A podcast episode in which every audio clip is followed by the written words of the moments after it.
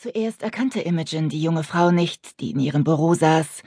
Sie wirbelte auf Imogens Schreibtischstuhl herum und fotografierte ihre magentafarbenen Tory Burch Ballerinas und ihre passend lackierten Fingernägel. Dabei hielt sie das weiß-goldene iPhone in der rechten Hand und streckte die linke so nach unten aus, dass ihre manikürten, gespreizten Finger zusammen mit den Schuhen aufs Bild kamen. Imogen strich sich die feinen blonden Haare hinters Ohr und ließ ihren Absatz demonstrativ aufs Parkett klacken, um sich bemerkbar zu machen. Oh! Eve Morton, Imogens ehemalige Assistentin, fuhr erschrocken herum, und ihr Handy fiel klappernd zu Boden. Eves heisere Stimme klang überrascht. Sie sind wieder da? Sie kam mit ihren fohlenhaften Beinen in Windeseile angelaufen und zog ihre Ex-Chefin in eine Umarmung, die dieser allzu vertraulich erschien. Eve sah verändert aus. Ihre kastanienbraunen Locken waren verschwunden. Bestimmt hatte sie eine Keratinbehandlung machen lassen. Ihre glänzenden, nun vollkommen glatten Haare umflossen ein perfekt geschminktes Gesicht mit einer Nase, die etwas niedlicher war, als Imogen sie in Erinnerung hatte. Was hatte diese junge Frau am Schreibtisch der Chefredakteurin verloren? Imogens Schreibtisch. In Imogens Hirn ratterte es. Sie konnte sich beim besten Willen nicht vorstellen, warum Eve so früh am Morgen überhaupt in diesem Gebäude war. Sie arbeitete gar nicht mehr hier. Bis vor zwei Jahren war sie Imogens Assistentin gewesen, und seitdem hatte sie sie nicht mehr gesehen. Imogen mochte Eve.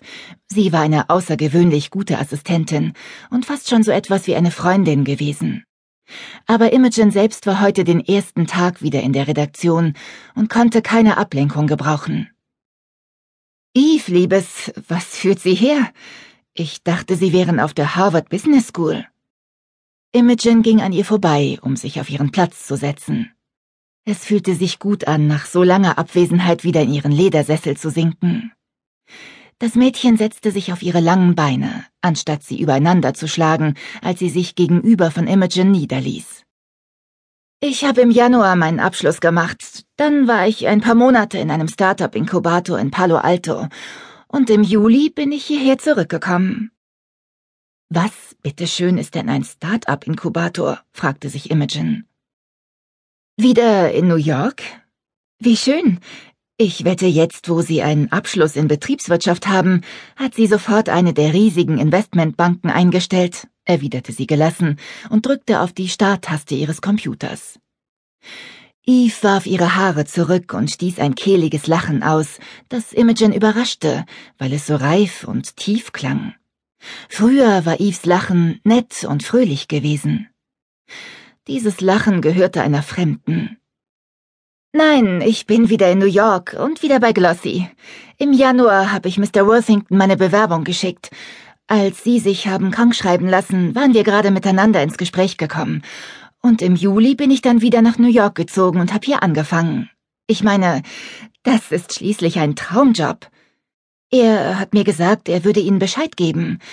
Eigentlich hatte ich nicht vor Ihrer normalen Zeit mit Ihnen gerechnet, so gegen zehn. Ich dachte, Sie haben bestimmt erst ein Meeting mit Worthington, bei dem er Sie über meine neue Aufgabe hier in Kenntnis setzt. Imogen hatte während ihrer sechsmonatigen Auszeit exakt zweimal mit dem Herausgeber Carter Worthington, ihrem Vorgesetzten, gesprochen. Zum ersten Mal, seitdem sie durch die Türen von Glossy gekommen war, nahm sie die Büroetage genauer in Augenschein und bemerkte leichte Veränderungen. Das traditionell karg eingerichtete Großraumbüro wirkte vollgestopfter als sonst. Als sie ging, hatten Arbeitswaben mit niedrigen Trennwänden dort gestanden. Und sie waren so großzügig geschnitten gewesen, dass jeder Schreibtisch über eine Tastatur und einen Bildschirm verfügte.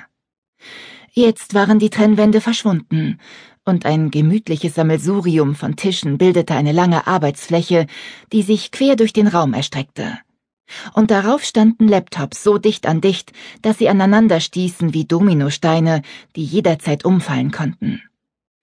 Imogens Lieblingsfoto, eine Kopie von Mario Testinos berühmter Studie des Gesichts von Kate Moss, fehlte an der Wand. Stattdessen war nun ein breites Whiteboard dort angebracht, das mit Zahlen, Kolonnen und Kritzeleien in allen erdenklichen Farben bemalt war. An anderen Stellen der grauen Wand hingen